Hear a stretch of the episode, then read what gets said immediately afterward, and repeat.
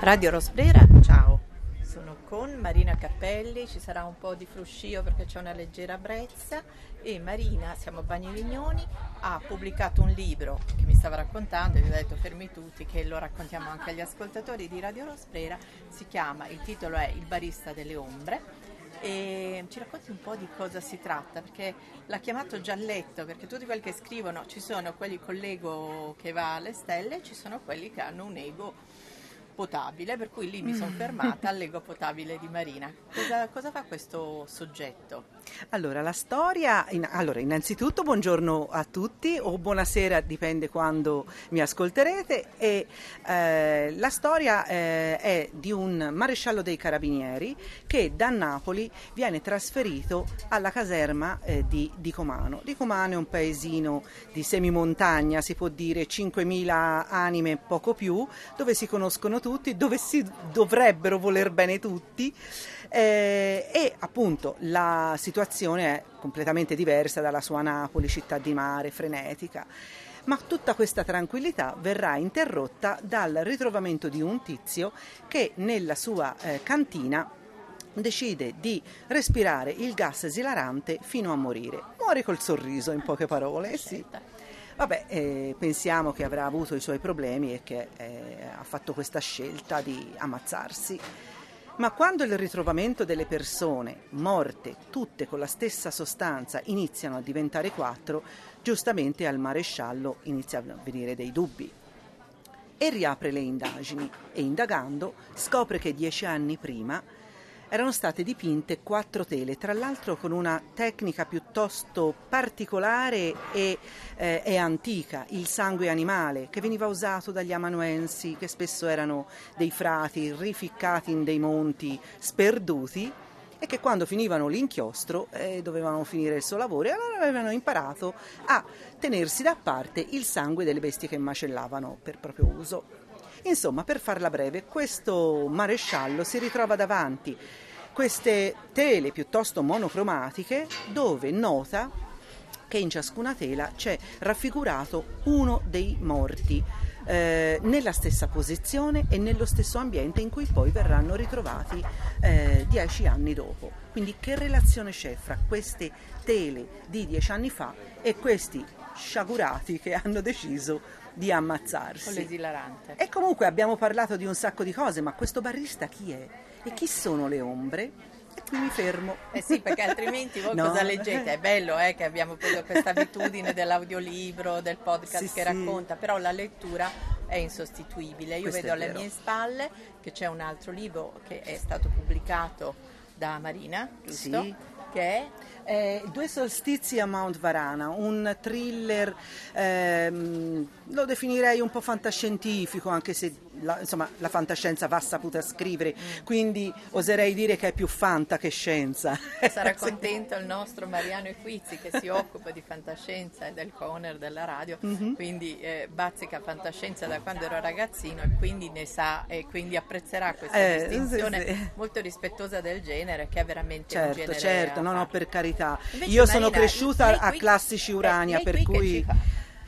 Eh, io che ci faccio? Allora, innanzitutto questo è, è una, una, un evento che è legato alla, al patto per la lettura della Toscana, per cui io già facendo parte di un altro evento legato alla stessa cosa che si svolge un po' più vicino a casa mia, eh, a, a, Borgo San Lorenzo, eh, c'è l'ingorgo letterario.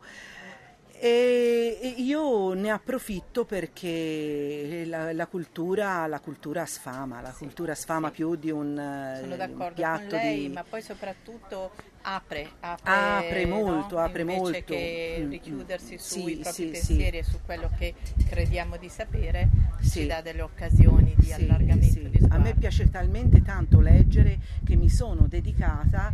Eh, durante la pandemia, che fiere non ne facevamo, le, le, si era un po' tutti chiusi in casa così, a tirare fuori quel master eh, di, eh, in editoria, in, in editor, che eh, avevo l'ho approfondito, ho fatto un secondo master molto velocemente e, e ho, mi sono permessa di aprire una agenzia editoriale e ora mi dedico anche agli altri eh, scrittori allora, che vogliono... Mi piace moltissimo questo tema perché apriamo una, una, cosa nella quale poi io rischio sempre di essere magari anche un pochino diosetta, però che riguarda il fatto, forse perché ho letto tanti testi e so riconoscere un testo ben scritto, ben curato da uno buttato giù. Mm-hmm. Premetto che anch'io avevo delle persone che si prendevano cura dei miei testi buttati giù di getto quando mm-hmm. facevo il direttore perché il vezzo di chi scrive a volte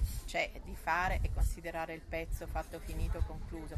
Così non è, Santi. Editor e editing che si fa sui testi perché rende il testo sicuramente molto meglio, soprattutto eh, se l'editore è bravo. E vorrei infatti approfittare per sfatare quel mito che alcuni hanno che noi editor vogliamo cambiare sì, ecco, i libri. Non è così. Eh, no. a, a, me non interessa cambiare il tuo libro, io ti indico là dove la trama si è indebolita, dove potrebbe far sbadigliare, quindi abbandonare tempi, la ritmi, lettura. certo. Infatti, infatti, poi per carità, io te li indico, ma tu sei padrone di accettarli come no. Se vuoi continuare tua, eh, per la tua strada, nessuno te lo vieta. Allora Marina, mi dica se la pensa un pochino come ogni tanto mi capita di pensarlo. Allora sicuramente il fatto che c'è, uno, c'è stato uno sviluppo di autoproduzioni, no?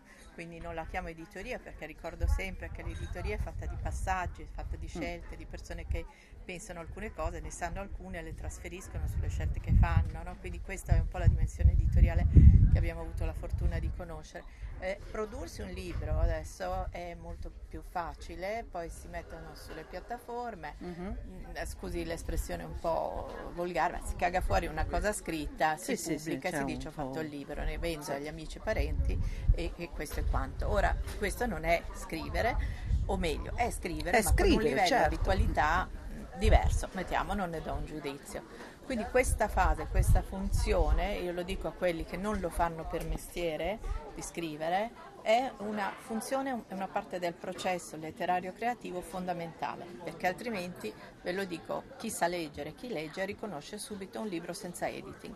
Adesso allora, noi lasciamo però andare Marina ai suoi, sto vedendo un certo movimento, allora, sì, sì. quindi ne approfitterei. allora, solo una, una sì. cosa magari in chiusura, c'è da ehm, fare Anche una, una distinzione me lo dica. Eh sì, eh, allora innanzitutto c'è da fare una distinzione fra l'autore self, l'autore self-publisher e l'autore indipendente. L'autore indipendente potrebbe essere quasi una, una, un sinonimo del self, giusto?